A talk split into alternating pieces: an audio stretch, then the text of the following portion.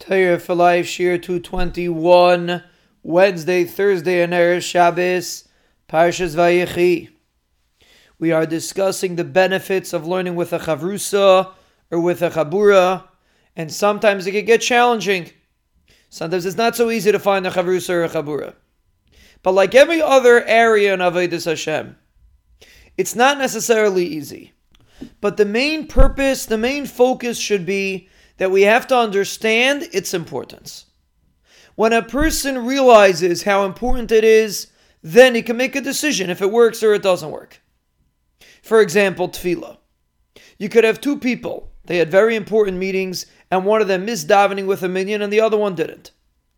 The one that missed davening with a minyan obviously does not understand the importance of davening with a minyan. Yes, he had a very important meeting. And maybe it was very important, and sometimes you have to miss a minyan because of an important meeting.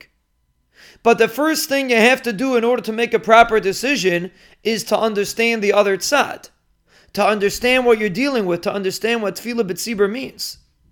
So the same two people had the same situation, and for one of them, davening with a minyan was very important, and therefore, even though he had an important meeting, davening with a minyan weighed out, and therefore he davened with a minyan, and then he went to his meeting. And to the other one, davening with a minyan is not so important. So Mela, his decision went in the other direction. And that applies to every decision in life. How you decide is every person's business. You speak to your Rebbe, you speak to who you talk to, and you figure out what the right thing to do is. But before you make the decision, the most important part of the decision is to know the Tutstadim. You have to understand the importance of both sides of the equation. And then you can make a proper decision. And that's the point of internalizing the concept of dibuk chaverim, dikduk chaverim. The purpose is to understand its importance. And yes, sometimes it's not possible. Yes, sometimes circumstances makes a person that he's not able to learn chavrusa. And if he can't, he can't. If he can't be part of a chabura, he can't. But it's a decision that he made based on the facts that he knew. It was an informed decision. That is a proper decision. But if a person doesn't understand at all that there's a benefit of dibuk chaverim and dikduk chaverim, that's a nebuch.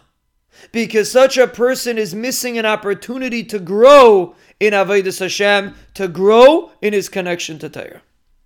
This concept applies in every area in Avodah Hashem and every area in life if you want to be able to make a proper decision, and not every situation is ideal, but the only way the decision can be correct is if you understand the severity, the importance of what we're dealing with. And if a person understands the importance of Dibuk Chaverim and he still can't do it, that's fine. But it has to be coming from an informed decision.